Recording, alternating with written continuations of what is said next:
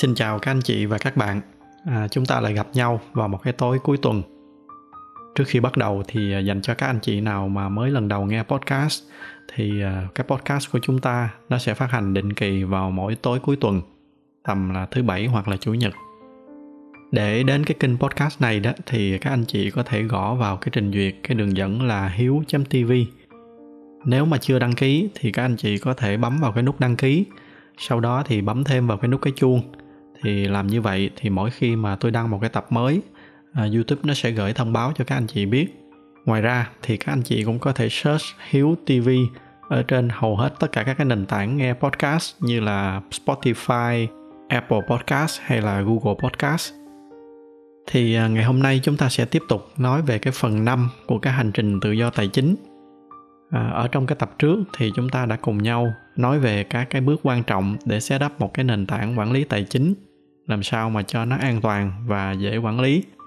Từ cái việc là lên kế hoạch theo dõi chi tiêu, nhờ đó nó giúp cho chúng ta xác định ra được các cái khoản nợ xấu và từ đó chúng ta có các cái kế hoạch để mà triệt tiêu các cái khoản nợ này. Sau khi mà đã xử lý được hết các cái khoản nợ xấu thì à, chúng ta cũng đã cùng nhau nói về cái việc là set up cái dòng tiền làm sao cho nó hiệu quả. Thông qua cái việc set up dòng tiền này thì nó cũng giúp chúng ta đảm bảo là có được một cái nền tảng cuộc sống nó được đúng cái nhu cầu. Và từ đó chúng ta bắt đầu tích lũy. Và từ các cái hoạt động tích lũy này, chúng ta sẽ bắt đầu xây dựng được những cái tài khoản để dùng cho những cái trường hợp nguy cấp mà tôi gọi là emergency fund. Bên cạnh đó thì chúng ta cũng đã xây dựng được một cái sinking fund để dùng cho những cái chi tiêu có kế hoạch. Và sau khi mà đã có những cái nền tảng vững chắc này, thì chúng ta bắt đầu bước vô cái giai đoạn đầu tư để mà làm sao cho tiền của chúng ta nó tiếp tục nó sinh ra tiền nhiều hơn. Nếu mà có anh chị nào chưa có xem cái tập 4 đó, thì à, tôi khuyên là nên quay lại xem cái tập đó trước khi mà xem tiếp cái tập này, tại vì đó là một trong những cái tập quan trọng nhất ở trong toàn bộ cái hành trình tài chính của chúng ta.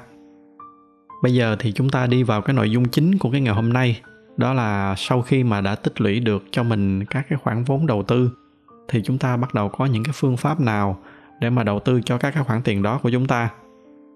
Thì à, xin lưu ý là những cái phương pháp mà tôi nêu ra ở trong cái tập này, nó chỉ là các cái phương pháp cơ bản để mà đầu tư. Hiển nhiên là sẽ còn rất là nhiều những cái phương pháp đầu tư khác nữa mà tôi không có nhắc tới ở trong cái tập này. Cái mục tiêu của tôi chỉ là gợi mở cho các anh chị một số cái ý tưởng để từ đó các anh chị có thể bắt đầu cho các cái hoạt động đầu tư của mình. Sau này, càng ngày càng có nhiều kinh nghiệm hơn thì các anh chị có thể tự nghĩ ra những cái phương thức đầu tư khác cho bản thân mình và để bắt đầu đó thì tôi muốn chia sẻ với các anh chị một cái nguyên tắc mà tôi cho là nó đúng gần như là trong 99% trường hợp. Đó là một cái câu mà người ta gọi là high risk, high return. Nghĩa là trong hầu hết tất cả các cái hoạt động đầu tư thì nó phải chịu một cái quy luật là cái gì mà rủi ro càng thấp thì đồng nghĩa với lợi nhuận nó cũng thấp.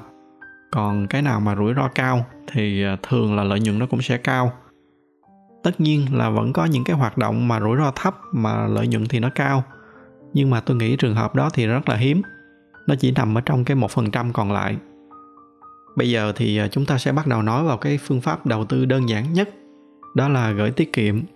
À, đây cũng chính là cái ví dụ cho cái quy luật mà tôi vừa nói ở bên trên. Cái phương pháp đầu tư này rủi ro rất là ít thậm chí là có thể nói là gần như là không có rủi ro. Đặc biệt là khi các anh chị chọn gửi ở trong các cái ngân hàng lớn và cũng chính vì rủi ro thấp, nên cái tỷ suất lợi nhuận của nó cũng không có nhiều. Ví dụ khi mà thu cái số này, thì tôi có lên tôi kiểm tra cái lãi suất tiết kiệm ở một số cái ngân hàng ở Việt Nam. Thì đa số nó nằm ở trong cái khoảng từ 4 đến 6% một năm. Thì à, các anh chị nhớ để ý cái con số này, bởi vì ngoài cái việc nó là một cái kênh đầu tư cơ bản, thì cái tỷ lệ lãi suất này nó cũng là cái mốc để mà các anh chị đánh giá cho các cái hoạt động đầu tư sau này của mình ví dụ khi mà các anh chị quyết định mở một cái quán cà phê chẳng hạn rồi các anh chị vất vả cả năm mà cái lợi nhuận giả sử nó chỉ được có 10% thì đó có thể là một cái hoạt động đầu tư không có hiệu quả. Bởi vì gửi ngân hàng thì nó cũng đã được 5-6% rồi, trong khi mà mình làm cực nhọc mà chỉ được có 10% thì nó không có hiệu quả lắm. Và cũng thông qua cái việc này thì tôi cũng xin có đôi lời dặn các anh chị là ngoài cái việc nhìn vào cái lãi suất tiền gửi thì các anh chị cũng nên nhìn thêm vào cái lãi suất cho vay, đặc biệt là cái lãi suất cho vay doanh nghiệp. nghĩa là các cái lãi suất mà các cái ngân hàng đang cho các cái doanh nghiệp vay là bao nhiêu ví dụ ở trong cái thời điểm hiện tại tôi kiểm tra thì cái lãi suất cho vay doanh nghiệp thì nó vào khoảng từ 7 đến 9% một năm. Cái lý do mà tôi nói các anh chị nên để ý cái con số này đó, đó là tôi thấy có một số cái dự án mà họ kêu gọi đầu tư mà cái tỷ suất sinh lời nó lên đến vài chục phần trăm một năm. Thì trong các cái trường hợp đó, các anh chị phải đặt ngay cái dấu chấm hỏi đó là nếu mà cái tỷ suất sinh lời cao như vậy thì tại sao các cái chủ doanh nghiệp đó họ không tự đi vay vốn ngân hàng mà họ lại đi huy động vốn từ các cái cá nhân như là các anh chị nếu mà không tìm được cái lời giải cho các cái câu hỏi đó thì các anh chị nên tránh xa các cái dự án đầu tư như vậy bởi vì 90% nó sẽ là lừa đảo. Tiếp theo cũng là một cái kênh khá là phổ biến ở Việt Nam mình, đó là đầu tư vô địa ốc. Việt Nam mình thì là một cái nước đang phát triển à, nên nhìn ở cái góc độ vĩ mô đó thì tôi nghĩ là thị trường địa ốc nó sẽ còn tăng trưởng nhiều cá nhân tôi thì đã sinh sống ở một số nước ở trên thế giới và tôi thấy là cái giá nhà đất hiện tại ở Việt Nam tuy là nhiều người đang nói là nó là cao nhưng mà so với các nước phát triển ở trên thế giới thì nó vẫn còn thấp hơn rất là nhiều lần. Ví dụ một cái căn hộ cao cấp ở ngay trung tâm Sài Gòn hiện nay thì tầm khoảng từ 5 đến 10 tỷ, nghĩa là đâu đó trong khoảng tầm 200 tới 500 ngàn đô. Nghe thì có vẻ cao, nhưng mà nếu cùng cái căn hộ đó cùng cái vị trí trung tâm như vậy nếu mà là ở Sydney thì nó có thể cao hơn hàng chục lần ở Sydney những cái căn hộ mà trong các cái dự án cao cấp ở ngay trung tâm đó thì giá nó từ khoảng từ 2 đến 3 triệu đô là chuyện bình thường. Do đó, ở cái góc nhìn cá nhân của tôi thì cái thị trường địa ốc ở Việt Nam vẫn còn nhiều cái tiềm năng phát triển. Tuy nhiên, tuy nhiên nói đi thì cũng phải nói lại là bởi vì là một cái thị trường đang phát triển nên theo cái quan sát của tôi thì thị trường địa ốc ở Việt Nam nó vẫn có một số cái hạn chế. Thứ nhất, đó là cái thị trường địa ốc ở Việt Nam nó bị một cái vấn đề lớn đó là thiếu thông tin. Ví dụ như là ở Úc, nếu mà tôi cần research bất kỳ một cái thông tin nào có liên quan đến mua bán nhà đất thì tôi chỉ cần lên hai cái trang web đó là domain.com.au và realestate.com.au. Từ hai cái trang web đó là gần như là tôi sẽ có tất cả mọi cái thông tin cần thiết để mà ra quyết định. Và tương tự như vậy, nếu ở Mỹ thì tôi có thể lên Zillow hoặc là Trulia là cơ bản tôi có đủ những cái thông tin mà tôi cần biết. À, tôi biết là ở Việt Nam cũng có những cái trang web tương tự như vậy nhưng mà hầu hết các cái data ở trên đó nó đều thiếu cái tính chính xác. Và vì vậy nên tôi không có đủ thông tin để mà tôi có thể ra quyết định. Cái này nó cũng không hẳn là lỗi ở các cái website đó mà là nó là một cái đặc thù ở thị trường Việt Nam mình. Là các cái agent về địa ốc họ sẽ có cái xu hướng là họ dùng các cái kênh đó để mà đăng một số cái tin nghe nó hấp dẫn nhưng mà khi mà khách hàng gọi tới hỏi về cái căn đó thì họ sẽ chào mời những cái căn khác. À, do đó nên về cơ bản là họ đang dùng cái kênh đó như là một cái kênh để mà quảng cáo hơn là một cái kênh để mà cung cấp cái thông tin cho nó chính xác. Và từ cái thực tế như vậy nên nó dẫn đến cái việc là các cái nhà đầu tư nhỏ lẻ như là các anh chị sẽ thiếu thông tin để mà ra những cái quyết định chính xác.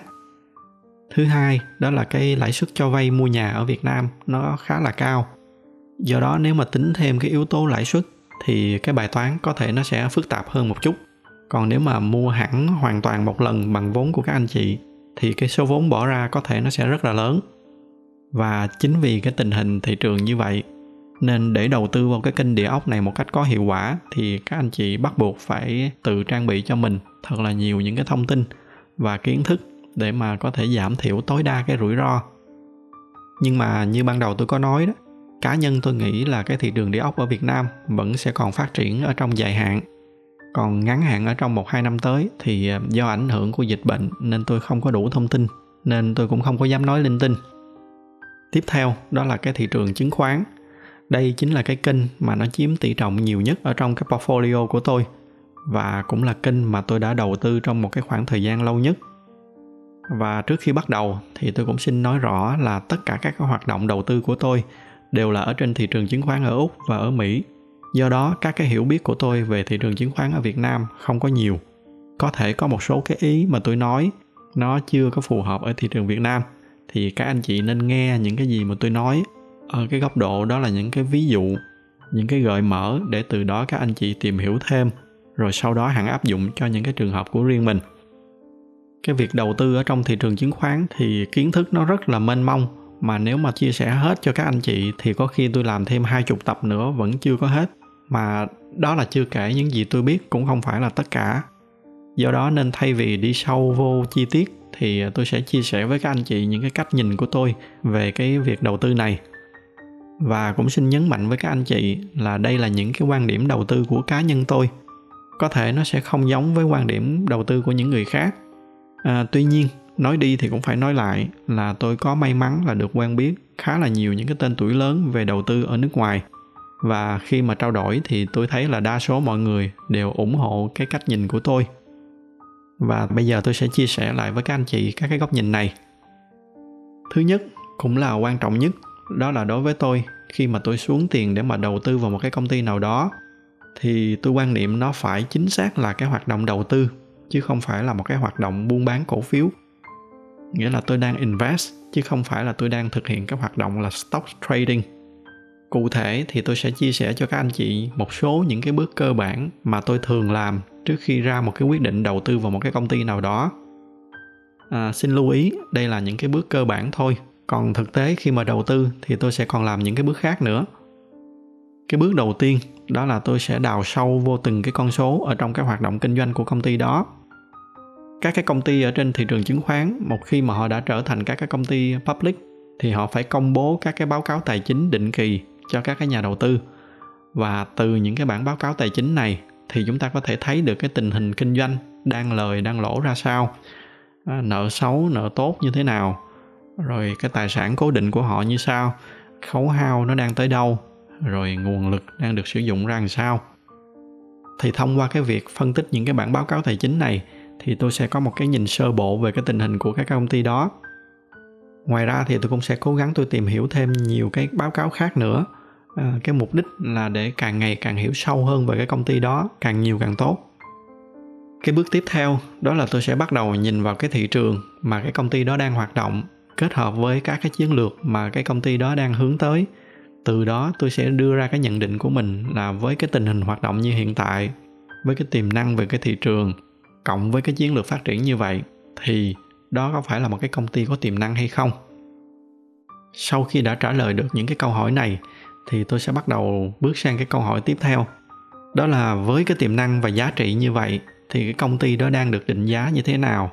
Bởi vì cái lý do đó là các cái công ty dù cho nó có tốt tới mấy mà chúng ta đầu tư vô không đúng thời điểm, chúng ta vô ngay cái lúc mà giá nó đang bị thổi lên quá cao thì cũng không hẳn là một cái khoản đầu tư hiệu quả.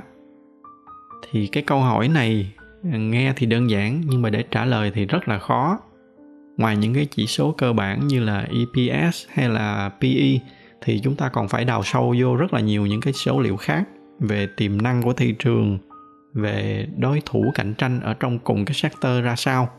Và còn rất là nhiều những cái thông tin khác mà chúng ta cần phải đào sâu thêm để mà có thể trả lời được cái câu hỏi này thì sau khi mà đã trả lời cho mình được hai cái câu hỏi trên, thứ nhất là công ty đó có phải là một cái công ty tiềm năng hay không? Và thứ hai là cái nhận định là cái giá trị công ty đó nó có đang hợp lý hay không? Và nó có còn phát triển nhiều ở trong tương lai hay không? Thì tiếp theo là tôi sẽ nhìn tiếp tới một cái yếu tố mà có một số người hay bỏ qua. Đó là cái ban lãnh đạo của công ty đó như thế nào? Đây là một cái bước phân tích mà nó vừa mang tính logic và nó cũng vừa mang cái cảm tính tuy nhiên, cũng chính vì vậy nên nó rất là quan trọng đối với tôi. Có rất là nhiều công ty sau khi mà đã qua được hai cái bước trên rồi, nhưng mà đến bước này thì tôi quyết định tôi dừng lại. Và ngược lại, cũng có một số công ty mà tôi vẫn quyết định bỏ qua một số cái điểm yếu ở hai cái bước trên, chỉ vì là tôi tin vào cái ban lãnh đạo của công ty đó. Và thực tế thì đây cũng chính là cái trường hợp của cái công ty mà nó đã đem lại cái return lớn nhất cho cái portfolio của tôi cho tới nay. À, qua những cái chia sẻ à, cơ bản của tôi ở bên trên, thì hy vọng là các anh chị đã thấy được là khi mà tôi đầu tư vào một cái công ty nào đó, thì tôi xem mình như là một cái nhà đầu tư. Và cũng vì cái góc nhìn như vậy, nên thường là khi mà tôi đầu tư vào một cái công ty nào đó, thì tôi sẽ đầu tư dài hạn. Chứ không có cái chuyện là tôi mua tuần này, rồi tuần sau tôi bán lại để kiếm lời. Đối với tôi, đó là stock trading. Mà stock trading là một cái hoạt động hoàn toàn khác đó là khi mà người ta mua bán cổ phiếu dựa trên cái việc mà phân tích kỹ thuật để mà tìm ra cái yếu tố cung cầu của thị trường đối với cái mã cổ phiếu đó. Từ đó họ tìm kiếm cái lợi nhuận thông qua cái hoạt động mua bán ở trong ngắn hạn. Thì à, đó là stock trading và với tôi nó không phải là đầu tư. Khi mà tôi đầu tư vào một cái công ty nào đó thì đây là cách mà tôi hình dung.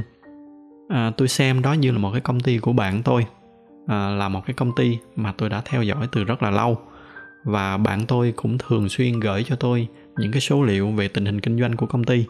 Và qua đó tôi thấy được là à công ty đang perform rất là tốt và trong tương lai sẽ còn rất là nhiều tiềm năng để phát triển nữa. Và bên cạnh đó thì tôi cũng rất là tin vào cái năng lực lãnh đạo của bạn tôi và những cái người lãnh đạo khác ở trong công ty. Thì từ những cái nhận định như vậy, tôi quyết định là tôi đưa tiền cho bạn tôi làm ăn, bởi vì tôi có cái niềm tin là cái khoản đầu tư của mình nó sẽ sinh lợi nhiều ở trong tương lai đó là cái cách mà tôi hình dung khi mà tôi đầu tư vào một cái công ty nào đó. Và cũng chính vì cái cách đầu tư của tôi là như vậy, nên cái portfolio của tôi nó không có quá lớn. Có những cái người trong cái portfolio của họ có tới hàng chục, hoặc thậm chí là hàng trăm công ty. Riêng cái con số của tôi thì nó rất là ít. Cái việc này nó có vẻ như là nó hơi đi ngược lại với hầu hết các cái lời khuyên về đầu tư. Vì đa số mọi người thường khuyên là phải diversify cái portfolio của mình ở đoạn này dành cho các anh chị nào không biết thì cái khái niệm diversification là một cái khái niệm gần như là nó tương đương với cái câu nói ở Việt Nam, đó là không có nên bỏ hết trứng vô một rổ. Hiểu nôm na là thay vì đầu tư vào một cái công ty thì người ta khuyên là nên đầu tư vào nhiều công ty. Để rủi cái công ty này nó có đi xuống thì sẽ có cái công ty khác nó vớt vát lại. Và có rất là nhiều người họ diversify cái portfolio của họ một cách khủng khiếp. Tôi đã từng thấy những cái portfolio mà trong đó nó lên tới mấy trăm công ty thì như nãy tôi có nói đó, bởi vì cái cách đầu tư của tôi là tôi đi sâu vào nghiên cứu từng cái công ty một và tôi đặt ra rất là nhiều tiêu chí mỗi khi mà đầu tư vào một cái công ty nào đó. Do đó nên cái số lượng những cái công ty mà nó thỏa mãn được các cái điều kiện của tôi nó không có nhiều. Và cũng chính vì vậy nên cái số lượng các cái công ty ở trong portfolio của tôi nó không có quá lớn. Và thêm, và hầu hết là các công ty này tôi đều đầu tư dài hạn cái cách đầu tư này là cái cách mà tôi học được từ những cái nhà đầu tư rất là lão làng ở trên thế giới. Thậm chí là ông Warren Buffett, ông còn có một cái câu nói rất là nổi tiếng, đó là diversification is the protection against ignorance. Tạm dịch ra là diversification chỉ dành cho những cái người lười biếng và thiếu hiểu biết. Ý ổng ở đây là những cái người đó họ lười đi tìm hiểu và phân tích những cái công ty mà họ đang đầu tư nên họ quyết định là họ mua nhiều công ty để mà giảm thiểu rủi ro. Nãy giờ tôi nói thì nghe có vẻ như là tôi đang phản đối cái việc là diversify. Thật ra thì tôi không có phản đối cái việc này, thậm chí là ngược lại. Có những cái khoản đầu tư mà tôi diversify rất là nhiều. Và với những cái khoản đầu tư này thì tôi có những cái phương pháp riêng để mà diversify.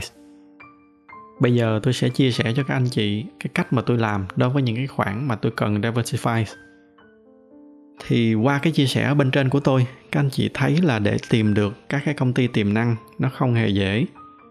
À, nó khó với cả những cái người có rất là nhiều kinh nghiệm. Còn với đại đa số các anh chị không có kinh nghiệm thì nó lại càng nhức đầu hơn nữa. Do đó nên tôi rất là hiểu là có một số anh chị không hề có cái hứng thú để mà đi đào sâu vô phân tích những cái khía cạnh tài chính này. Vậy cái câu hỏi là với những cái trường hợp như vậy thì có đầu tư vào cái thị trường chứng khoán được hay không? Thì cái tin vui là câu trả lời là vẫn có. Các anh chị vẫn có một cái cách khác để mà đầu tư. Nó đơn giản hơn rất là nhiều, mà nó vẫn đảm bảo được an toàn và hiệu quả. Thì ở trên thị trường chứng khoán, nó còn có một số cái loại khác nữa mà các anh chị có thể đầu tư, như là mutual fund, hay là index fund, hay là ETF thì trong cái phần này, tôi sẽ không có nói nhiều đến mutual fund một lúc nào đó ở trong tương lai nếu mà có dịp thì tôi sẽ chia sẻ với các anh chị thêm những cái góc nhìn về mutual fund hay là hedge fund còn ở trong phần này thì tôi sẽ chỉ nói về ETF và index fund. Thì về cơ bản là hai cái loại hình này nó khá là giống nhau. ETF thì nó có một số cái feature đặc thù hơn mà index fund không có. Tuy nhiên với cái lời khuyên của tôi là các anh chị nên đầu tư long term à, lâu dài thì các cái feature này nó cũng không có quá quan trọng do đó nên tôi sẽ gom cả hai cái loại này vô làm một để giải thích một lần. Cái mục đích của các cái quỹ này đó là họ sẽ track một cái tiêu chí nào đó. Lấy cái ví dụ đơn giản là chỉ số S&P 500 đó là cái chỉ số nó đại diện cho top 500 những cái công ty lớn nhất ở trên thị trường chứng khoán ở Mỹ. Bây giờ giả sử như các anh chị muốn diversify cái portfolio của mình và muốn tự mình track cái chỉ số này, thì nghĩa là các anh chị phải mua cổ phiếu của 500 công ty đó. Cái việc này nó rất là phức tạp và đôi khi là các anh chị sẽ không thực hiện được.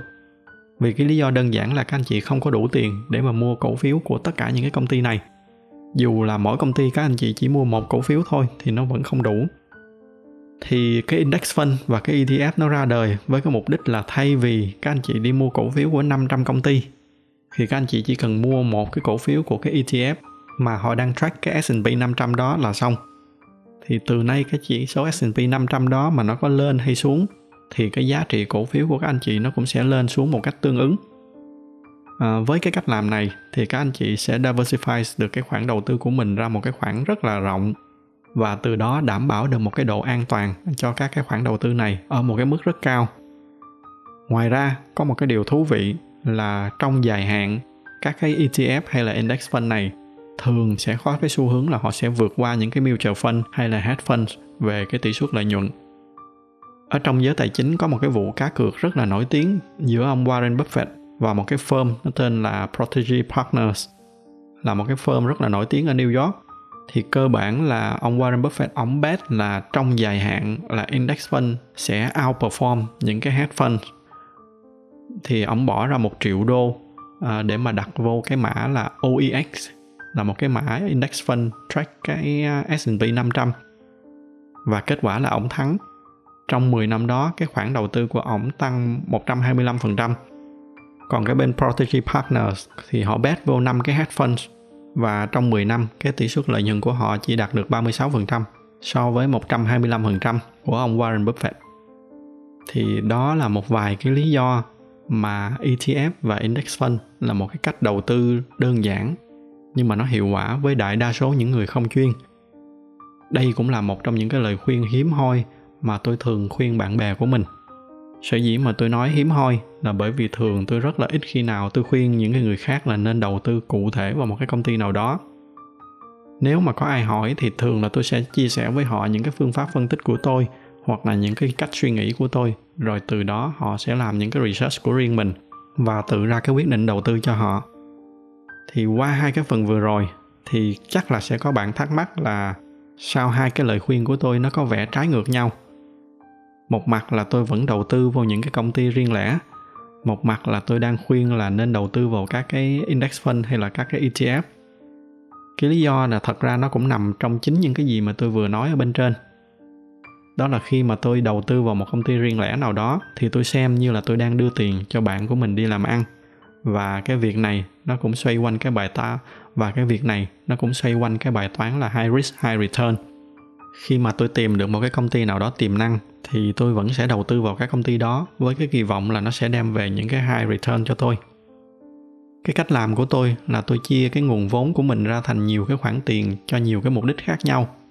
Khoản tiền nào tôi muốn đầu tư an toàn và dài hạn thì tôi sẽ để vào index fund hay là ETF. Còn cái khoản tiền nào mà tôi chấp nhận rủi ro nhiều hơn? Với cái kỳ vọng về tỷ suất lợi nhuận cao hơn thì tôi để vào các công ty. Và cứ như vậy, thậm chí là có những cái khoản tiền tôi để vào những cái khoản đầu tư rất là rủi ro. Và tôi xem những cái khoản tiền này như là những cái chi phí cơ hội. Cái điểm mấu chốt ở đây là chúng ta phải làm sao để mà phân chia các cái khoản tiền này ở một cái tỷ lệ hợp lý. Cái chủ đề về thị trường chứng khoán này thì nó còn rất là nhiều những cái điều thú vị khác nếu mà tôi cứ nói tiếp thì có khi tôi nói tới sáng vẫn chưa xong. Nhưng mà nếu vậy thì chắc là sẽ không còn thời gian cho những cái ý khác. Do đó nên tôi dừng lại ở đây. Một cái dịp nào đó ở trong tương lai thì tôi sẽ quay lại cái chủ đề này sau. Ngoài cái thị trường chứng khoán thì còn một cái kênh đầu tư nữa, cũng là một cái kênh yêu thích của tôi. Đó là đầu tư trực tiếp vào các cái business. Đó có thể là các anh chị góp vốn với bạn bè để mở một cái công ty kinh doanh một cái lĩnh vực nào đó hoặc là đôi khi đơn giản chỉ là mở một cái shop quần áo hay là một cái quán cà phê chẳng hạn. Trong cái trường hợp của tôi thì tôi làm việc ở trong cái lĩnh vực công nghệ, nên hầu hết các cái công ty mà tôi tham gia đầu tư đều là những cái công ty công nghệ. Trong khá nhiều trường hợp thì đó chính là những cái công ty mà tôi đang cố vấn. Sau một thời gian, sau khi mà thấy rõ các cái tiềm năng của các công ty này, thì tôi quyết định đầu tư một ít vào các công ty đó. Thứ nhất là bởi vì nó thuộc cái lĩnh vực của tôi, nên tôi có thể đưa ra những cái nhận định chính xác hơn và thứ hai là bản thân tôi cũng có thể cùng giúp để mà tham gia một số các hoạt động điều hành để mà giúp các công ty này. Tất nhiên là những cái hoạt động đầu tư này thì nó sẽ rủi ro hơn, nhưng mà tôi xem đây như là một cái dạng high risk, high return. Và các anh chị cũng có thể làm cái điều tương tự. Có thể lĩnh vực của các anh chị không phải là công nghệ, nhưng mà các anh chị có những cái chuyên môn khác và từ đó các anh chị sẽ rút ra được những cái kết luận riêng của mình khi mà gặp được một cái cơ hội đầu tư nào đó tiềm năng thì à, thông qua cái phần này, tôi đã cơ bản cho các anh chị một cái nhìn bao quát về một số các cái kênh đầu tư. Từ những cái nhìn sơ khởi này, các anh chị có thể nghiên cứu thêm để mà chọn ra cho mình những cái kênh đầu tư nào đó thích hợp. Ngoài ra, thì song song với cái việc đầu tư này, thì các anh chị vẫn nên tiếp tục tìm kiếm thêm những cái nguồn thu nhập mới cho mình. Nó có thể là thu nhập chủ động hoặc là lý tưởng nhất, nó là thu nhập thụ động thu nhập thụ động ở đây nghĩa là những cái khoản thu nhập mà các anh chị không cần phải làm gì, mà tiền nó vẫn tới. Ngay cái ví dụ bên trên, khi các anh chị đầu tư vào thị trường chứng khoán, thì ngoài cái việc là các cái giá trị của cổ phiếu nó tăng, thì định kỳ tùy theo cái kết quả kinh doanh. Nếu mà tình hình kinh doanh tốt, thì những cái công ty này họ sẽ còn chia sẻ lợi nhuận với những cái người đồng sở hữu công ty thông qua một cái hoạt động nó gọi là dividend. Và những cái nguồn thu từ dividend chính là một cái dạng thu nhập thụ động một cái ví dụ khác là các anh chị có thể cho thuê nhà chẳng hạn. Giả sử như các anh chị có dư một căn nhà và các anh chị mang cái căn nhà đó đi cho thuê, thì hàng tháng cái nguồn thu nhập này là một dạng thu nhập thụ động. Tương tự như vậy, giả sử các anh chị có xe hơi mà không dùng tới, các anh chị đem đi cho thuê thì đó cũng là một cái dạng thu nhập thụ động. Và tôi chắc chắn là các anh chị sẽ còn nghĩ ra nhiều cái nguồn thu nhập thụ động khác nữa. Đối với tôi thì cái thu nhập thụ động nó rất là quan trọng bởi vì khác với cái thu nhập chủ động là chúng ta đang đi đổi cái thời gian và công sức của mình để đi lấy tiền. Mà thời gian và công sức thì đều là những cái thứ nó có giới hạn. Còn cái thu nhập thụ động thì nó không có lệ thuộc vào hai cái yếu tố đó. Nên cái số lượng thu nhập thụ động mà chúng ta có thể tạo ra là không giới hạn. Và càng nhiều cái nguồn thu như vậy thì nó sẽ tạo ra thêm càng nhiều cái nguồn income cho chúng ta.